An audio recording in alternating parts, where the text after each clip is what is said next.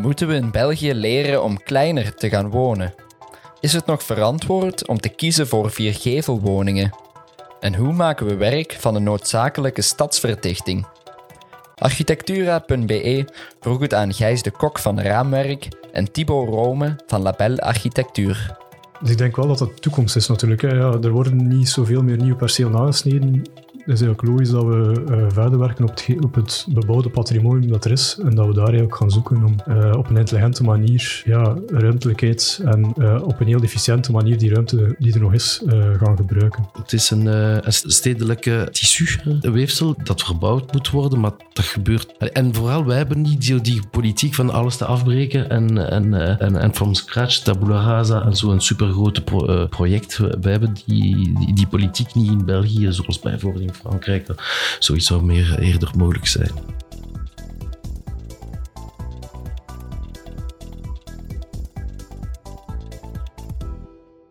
Of de twee jonge architecten goed geplaatst zijn om deze problematiek te belichten? Absoluut. Hoewel ze het bij aanvang van de podcast nog niet wisten, won Label Architectuur de eervolle vermelding en was Raamwerk de winnaar van de categorie drie twee één façade van de Belgium Building Awards. Een prijs die enkel voorbehouden was voor één, twee of drie gevelwoningen. Niet dus voor vier gevelwoningen. Welkom op de tiende podcast van Architectura punt be, die tegelijkertijd ook een beetje een prijsuitreiking vormt. Mijn naam is Stef Pennemans, ik neem de voice-over en de montage voor mijn rekening. Het interview werd afgenomen door Rick Neven. Voor we van wal steken nog een dankjewel aan onze structurele podcastpartners. Colors of Communication, communicatiepartner gepassioneerd door technologie, bouw en H R. Wienerberger, meer dan tweehonderd jaar ervaring in baksteen, kleiklinkers en keramische dakpannen. Aswiver, verzekeringsmakelaar gespecialiseerd in polissen voor architecten en ingenieurs. En tenslotte Cubus, partner in B I M voor Archicad, Solibri en BIMCollab.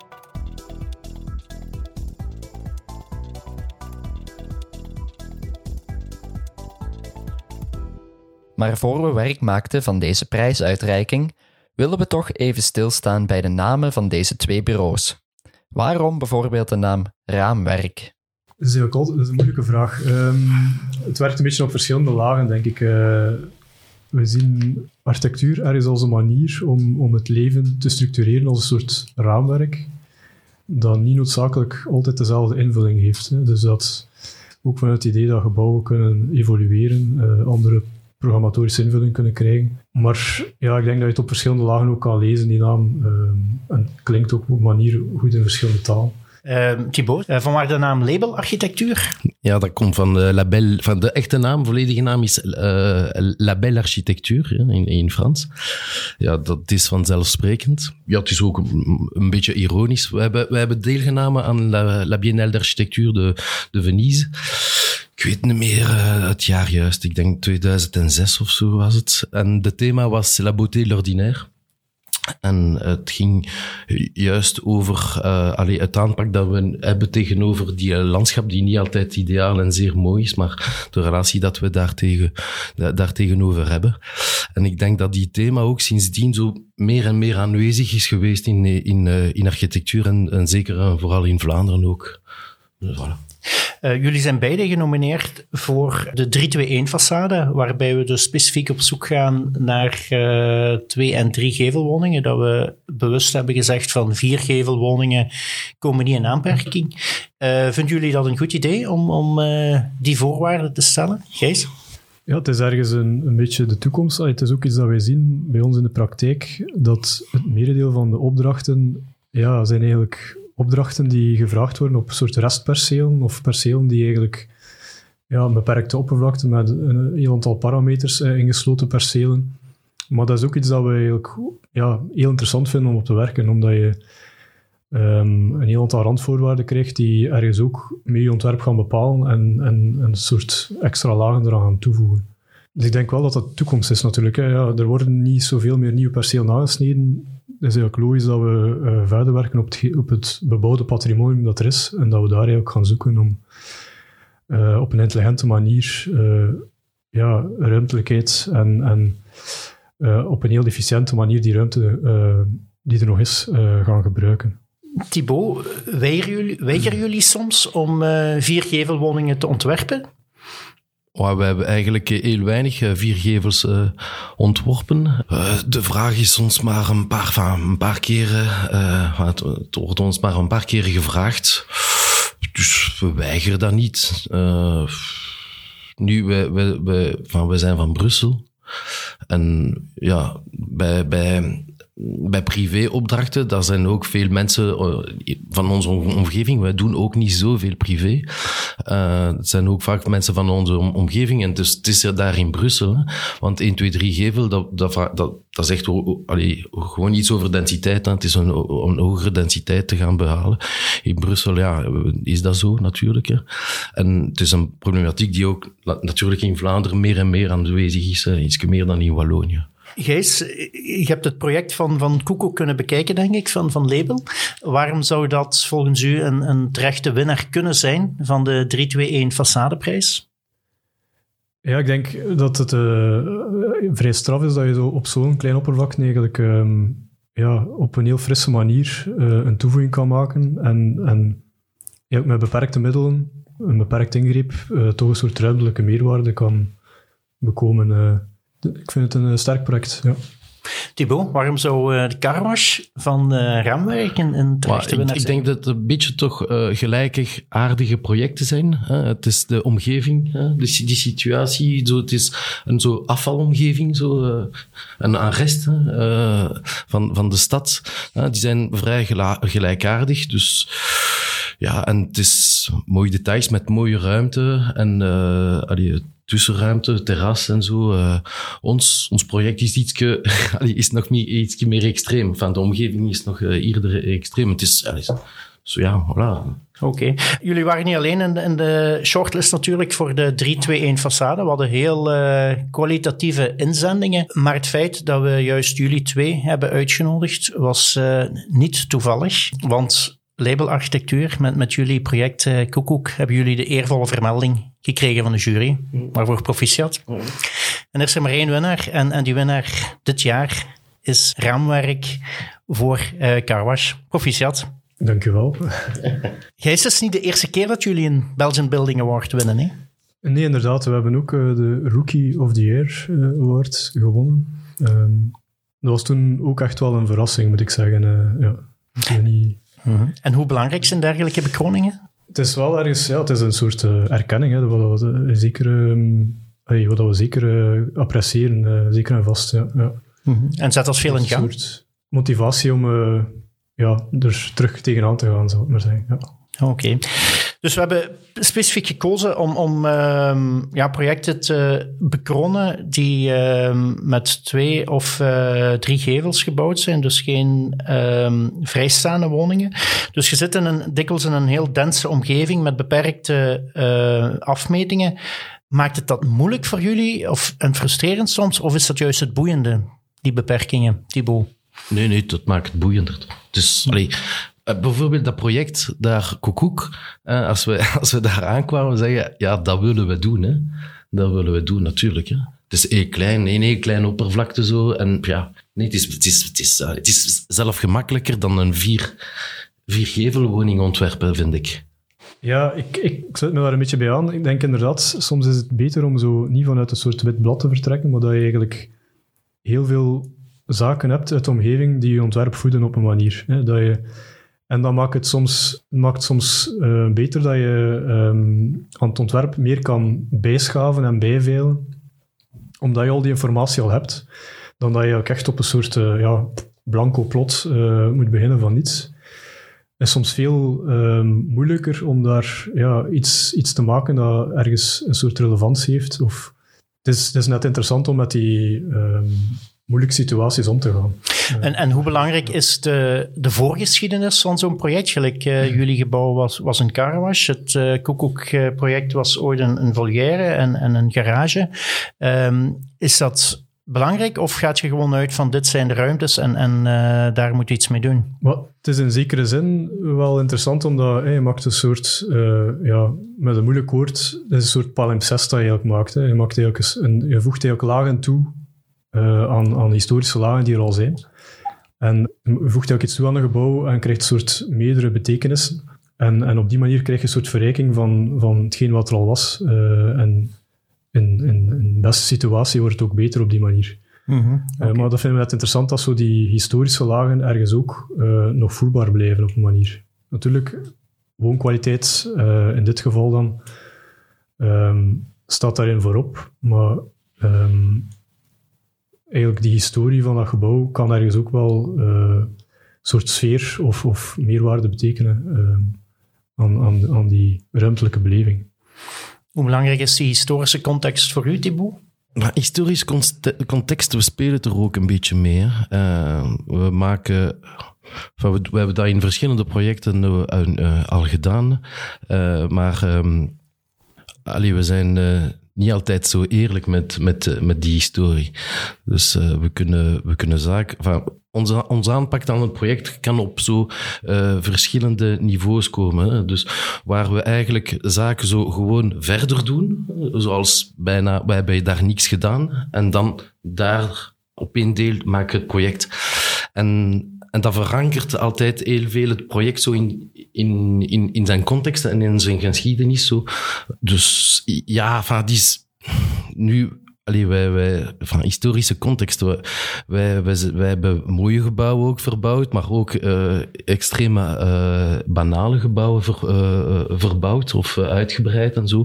We, we, maken, we maken heel vaak eigenlijk uitbreidingen. Een project is bijna altijd een, een, een uitbreiding. Hè. Dus uh, ja, voilà. Laat ons nog even terugkomen op de bekroonde projecten van de twee architecten.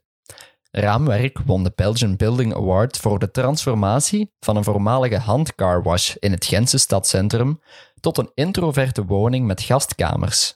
Label Architectuur ging met hun Koekoek-project nog een stapje verder, wat efficiënt ruimtegebruik betreft.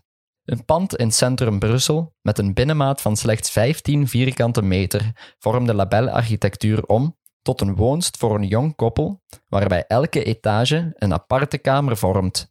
Ziet Thibaut dit ook als een boodschap dat we moeten leren kleiner te gaan wonen? Van, ik weet niet, Koeko is echt extreem. Uh, maar in Brussel, van, als, als ik nu onze context bekijk, hè, we zijn niet in Parijs, we, we leven toch nog met, uh, met, grote, met, met grote oppervlakte. Nee, nee, het is, er is geen boodschap daarin in Koeko. Het is gewoon een, een, van, het is een probleem in stad daar. Het is daar een probleem in stad en, en de gemeente was heel blij dat... dat daar een zot daar heeft gekocht. En voor uiteindelijk toch... Uh, allee, je kan vergelijken bijvoorbeeld voor dat geld dat hij had zo een, een appartement in, in een promotieblok kunnen kopen uh, met, uh, met, uh, met twee kamers. Hè? En, en ja, of één kamer. Hè? Het was toch een zeer klein budget. En, uh, en hier, hij heeft iets, iets anders. Hè? Niet, niet groter, het is zeventig vierkante meter of zo, tweeënzeventig vierkante meter in totaal. Hè? Uh, maar het is een andere manier wel van, van te wonen. Hè? Hmm. Moeten we gaan leren wonen op, op kleinere oppervlakten? Gijs? Ik denk dat de gemiddelde Belg naar Europese standaarden inderdaad wel op een vrij veel ruimtegebruik inneemt. Maar is inderdaad, ja... Ik denk dat dat uh, niet is van moeten. Dat is eigenlijk gewoon een evolutie die dat je bijna niet kan tegenhouden, omdat er... Ja, je kan het gewoon niet maken om nog um, nieuwe stukken te gaan aansnijden als bouwgrond. Um, dus bij gevolg, ja, moet je eigenlijk gaan kijken naar het bestaand patrimonium en hetgeen wat er is. Uh, brownfields, uh, oude... andere invullingen, uh, nieuwe programma's. Um, ik denk dat dat de toekomst is, ja. Wat vormt de grootste uitdaging altijd voor, voor rijwoningen en dense omgevingen? Is dat altijd licht en privacy of gaat het veel verder dan dat? Ja, we hebben er een paar uitgebreid. uh, uitgebreid en, en verbouwd. Het geeft een zekere privacy, dat is zeker. Enfin, er zijn andere voorbeelden waar we zo met eerder zo patio, uh, patio in de tuin, patioruimte uh, gaan werken. Ja, het is, het is, allee, het is eigenlijk bijna de... De, de luxe situatie in de stad, hè, zo in een rijwoning gaan uh, wonen. Uh, dus ja, natuurlijk is dat, is dat, is dat comfort, privacy en ook uh, waarschijnlijk licht. Ja. ja, misschien... Hey, we hebben zelf ook uh, ervaring met een project, uh, Wolterslaan, waarbij dat er, we een, een vrij diepe rijwoning hadden, die volledig op het noorden gericht was. Um, en onze ervaring met die rijwoning is vaak, je zit met die twee wanden, dat je daar eigenlijk wat tussen zit. Een soort van, ja, tunnel zegt dat je op die manier krijgt. Hè. De typische achterbouw met één grote raampartij aan de tuinzijde. En dat we daar ergens proberen counteren om, om, om eigenlijk te zoeken naar een andere typologie voor die rijwoning. Um, en eigenlijk een soort achterbouw te maken die loskomt van uh, een van de um, gevels van de buren. En op die manier krijg je een soort andere beleving in, in dat project. En dat is wel iets dat we... Dat is voor ons echt een heel belangrijk project geweest, omdat je daar op die manier een heel andere sfeer kon bereiken dan ja, dat je eigenlijk in veel rijwoningen hebt, dat je ergens ingesloten zit tussen je twee buren. Um, ja. Het is echt het gevoel van in een soort tuinpaviljoen te zitten op die manier. Ja. Um, dus ik denk wel dat er ook binnen die, dat karkas van, of die, zeg maar van die, uh, van die rijwoning, dat er daar ook nog uh, manieren zijn om een soort ruimtelijke concepten te bedenken die ergens vernieuwend kunnen zijn. Of, ja. Jammer genoeg leven in onze steden nog veel mensen in precaire woonsituaties. Volgens La Strada, het steunpunt van thuislozen in Brussel, is dat aantal mensen die in onwaardige omstandigheden moeten leven op tien jaar tijd zelfs nog verdubbeld. Het probleem lijkt dus groter te worden in plaats van kleiner. En wat zouden architecten en de overheid daar nu aan kunnen doen? Ja, het is een beetje zoals Thibaut zegt, als architect, ja, is, je hebt ergens mogelijkheden, maar je kunt niet... Allez, je bent soort, het is een soort discipline waarbij dat je politiek betrekt, maatschappij betrekt, maar... Het is niet zo dat je daarmee um, alle problemen kan oplossen. Ik denk inderdaad dat er uh, een, een grote nood is aan sociale woningbouw en dat dat patrimonium gewoon een stuk hoger moet zijn dan dat het nu is. Dat er dus veel meer opdrachten moeten komen voor sociale woningbouw. Enerzijds en anders ook, ook woningen die betaalbaar zijn. Dus een soort tussen... Uh, want ja, het is eigenlijk zo dat er... Um, ook nog veel mensen buiten de boot vallen die niet in aanmerking komen voor sociale woningbouw, maar die dan... eigenlijk ook op de private markt eigenlijk uh, niet in staat zijn om uh, een woning kwalitatief te gaan verbouwen of een, uh, een nieuwbouw te zetten, zeg maar. En nemen projectontwikkelaars daar voldoende hun verantwoordelijkheid in? Of um, verergeren ze het probleem eerder dan dat ze het oplossen? Maar ik zie toch, er gebeurt toch heel wat. Hè? In Brussel zijn we toch goed aan het bouwen. En ook veel sociale woningen uh, van Peterbos enzovoort uh, zijn we nu ook aan het verbouwen. En, en ook aan het uitbreiden. Uh, we gaan toch altijd naar grotere sociale woningen. Um, Uh, ook uh, met, met terras en buitenruimte, er komt altijd ook meer en meer. Ook, uh, allee, ook met, uh, van, er is nu juist een wedstrijd voor de verbouwing van die, die, uh, die, uh, allee, die La Cité model van Victor Bourgeois. Huh? Ook die patrimonium is nu verbouwd, dus ik, ik denk dat er wel uh, zaken gebeurt. Hè? Uh, van, ik spreek nu eerder over Brussel. Ja, tuurlijk. Ja. Ik denk... Uh... Er zijn wel dingen die in gang gezet worden. Uh, kan natuurlijk altijd nog beter, maar is inderdaad, uh, we zijn zelf ook bezig met een uh, ontwikkelingsstrategie voor uh, Wevelgem. Uh, een aantal sociale, huisvest- ay, sociale woningen, uh, huisvestingsmaatschappij van Wevelgem. Waarbij dat we ook echt uh, heel specifiek gaan zoeken zijn op dat ruimtegebruik, omdat dat eigenlijk nog onaangesneden grond is. Uh, om dat op een heel efficiënte manier uh, te gaan inrichten en eigenlijk uh, heel bewust gekozen hebben om, om slechts... Uh, een klein deel van de beschikbare oppervlakte te gaan bebouwen en een ander deel eigenlijk volledig als park open te laten. En op die manier ook een soort kwaliteit te gaan bieden aan, uh, aan die toekomstige bewoners van een, een, eigenlijk een heel groot park vlakbij een woning te hebben, eerder dan eigenlijk aanvullend op een, op een uh, privatieve buitenruimtes. Woningen in zeker het stedelijke gebieden zijn steeds vaker uh, een deel van, van grootschalige collectieve projecten. Is dat een logische en, en, en een goede ontwikkeling? Dus dat we moeten afstappen van de talrijke individuele woningen en meer gaan naar grootschalige projecten waar meerdere woningen in gecombineerd worden? Goh, ik denk niet dat het... Uh... Hm. Ik denk dat het een beetje een en-en verhaal is, dat de, de twee eigenlijk uh, nog relevant zijn, omdat uh, de, de groot aaneengesloten stukken zijn ook schaars geworden. Dus um, ik denk dat er nog altijd uh, particulieren gaan zijn die de renovatie van een enkelvoudige woning uh, gaan doen. Het is natuurlijk wel belangrijk, als je een groter stuk, een groter perceel aansnijdt, dan heb je ook een soort van grotere verantwoordelijkheid en gaat die architectuur ook op een meer stedenbouwkundige... Uh, manier invloed uitoefenen. Dat doet ook een stukje aan stedenbouw. Zelfs ook bij kleinere projecten, denk ik. Zelfs ook privatieve projecten kunnen een soort stedenbouwkundige invloed hebben, zeg maar. Het Nieuwe Zuid, ah, je bedoelt in Antwerpen, is wel een wijk die mij ergens intrigeert.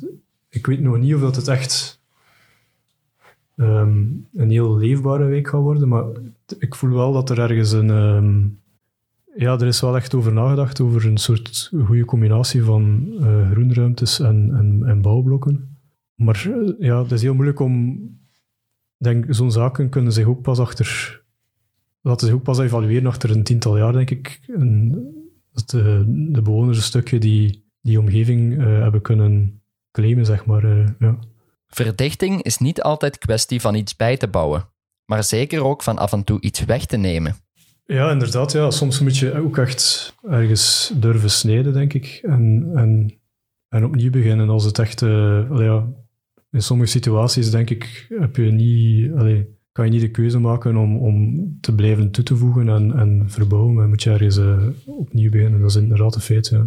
Maar uh, vaak is de oplossing van iets af te nemen. Hè? Ja. Uh, als daar een probleem is, vaak, uh, va- vaak ga je het zo oplossen. Hè? Door een vide te maken. Hè? Een soort leegte, ja. Die... ja een soort le- leegte die ja. het licht gaat brengen uh, en, die, en die densiteit eigenlijk mo- mogelijk gaat maken. Hè? Ja. En hoe belangrijk is een stad om, om nieuwe doorsteken te creëren en dergelijke? Ik denk, ja, de leefbaarheid van de stad hangt natuurlijk een groot deel af van soort toevallige ontmoetingen die kunnen ontstaan, hè, die, die je kan faciliteren op die manier. Dus ergens om, en, en die toevallige ontmoetingen die ontstaan vooral op het niveau van uh, ja, soort traag verkeer, hè, dus te voet of met de fiets. Um, dus die zaken moeten eigenlijk een soort uh, voorrang krijgen en, en moet eigenlijk de mogelijkheid doen ontstaan om, om, om die ontmoeting met je buren te genereren en, en soort aangename plekjes te maken die verblijfskwaliteit hebben. Um, dus een, ja, inderdaad, ik uh, denk uh, doorsteken voor zachte weggebruikers is, is zeker uh, iets dat essentieel is in, in, in, in dergelijke stedenbouwkundige ideeën. Hè. En hoe belangrijk is het deelprincipe om te komen tot een kwalitatieve verdichting van steden? Ja, ik denk dat je daar uh, ook mensen niet kan forceren, dat dat daar een soort mentaliteitswijziging is die geleidelijk aan uh, komt en dat je eigenlijk vooral de een soort uh, kwaliteit of, of fun die erin zit, uh, moet kunnen aantonen voordat mensen daar echt volledig in, in mee zijn. Hè. Dus dat je, je kan zeggen van uh, drie tuinen die samengevoegd zijn, maakt eigenlijk een, een, een, bijna een klein park uh, waarin kinderen samenspelen. Ja, dat is natuurlijk iets dat als mensen inzien dat dat een, een, een meerwaarde is, gaan ze dat ook wel doen. Dus ja, het is aan ons denk ik om die voorstellen ook te maken, ruimtelijk dan. Wordt er niet te vaak gebouwd waar het eigenlijk niet nodig is? Uh, bij sommige projecten zou men eigenlijk toch uh, heel goed gebruik kunnen maken van het uh, bestaande patrimonium dat nog leeg staat. Uh, die, die zwerfruimte, uh, zoals de architecten van de rest het noemen. Wordt daar te weinig gebruik van gemaakt, ja, van die minder, zwerfruimte? Ik vind minder en minder, en we, we spreken nu toch heel veel over circulariteit en we proberen zo weinig mogelijk nu uh, af te breken. Ja, soms kan je ook niet anders doen, maar... Uh, Ja, het is ook een, een sensibiliteit die, dat je nu meer en meer uh, aan bod komt. Hè? Ook, uh, ook, het is een argument ook met de wedstrijden of zo, die altijd ook aanwezig is. Hè? Ja, maar ik denk ook bij besturen dat, dat het is vaak een vraag inderdaad bij wedstrijden om, om een soort dubbel gebruik uh, te kunnen faciliteren. Hè? Dat eigenlijk een gebouw zoveel mogelijk momenten in de week in gebruik is, dat je niet zegt van je maakt een school en die sporthal staat in het weekend gewoon leeg en wordt niet gebruikt. Allee, ik denk dat dat eigenlijk iets is van het verleden en dat, dat daarin eigenlijk een soort winst zit.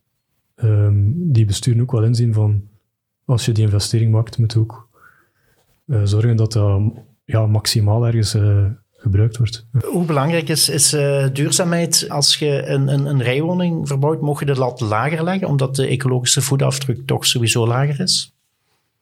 Um, well, ik denk dat je dus verder moet kijken dan een soort uh, technologische duurzaamheid en een soort technologische oplossingen die eigenlijk al een stukje in die wetgeving uh, verankerd zitten. En dat je, ja, als je daaraan voldoet, dan kom je ook al een heel eind. En ik denk dat je ergens ook moet kijken naar programmatorische duurzaamheid, van hoe ga je dat gebouw gebruiken. Een, een soort historisch herenhuis dat eigenlijk... vrij grote scopeoppervlakte kan vlot zijn dat je zegt van uh, een aantal ruimtes daarvan ga ik in de winter niet gebruiken en worden niet verwarmd. Uh, en dat je ook op een heel bewuste manier daarmee omgaat. Of dat je die bijvoorbeeld op een lagere temperatuur gaat verwarmen. Um, eerder dan dat je gaat zeggen van ik ga heel die buitenschil gaan, gaan aanpakken en al mijn budget daarin steken. Uh, en anderzijds is die duurzaamheid niet alleen, gaat die niet alleen over het isoleren en, en een soort nieuwe technologie, maar ook een soort duurzaamheid, uh, architecturaal, een gebouw dat kan evolueren naar het programma. En eigenlijk um, geconcipeerd is als een soort intelligente ruïne die telkens andere invulling kan krijgen, uh, is denk ik een veel interessantere vorm van duurzaamheid dan high-tech oplossingen, zeg maar. Ja. Niet toevallig vormen zowel het project Car Wash als het project Koekoek een mooi voorbeeld van optopping. Om meer woonruimte te creëren, wordt er een extra ruimte op het bestaande pand geplaatst. Is dat dan de toekomst in binnenstedelijke gebieden?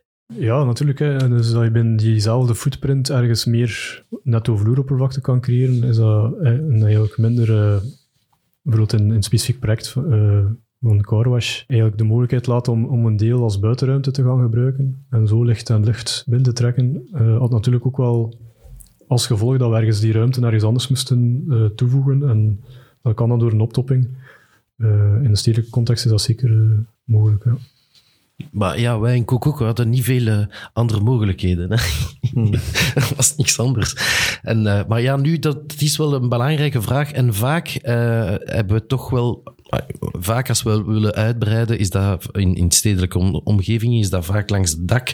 En, en daar hebben, zijn er ook veel stedelijke, uh, enfin, stedelijke regels uh, die het ook niet, moeilijk maken, enfin, niet mogelijk maken of, of moeilijk maken.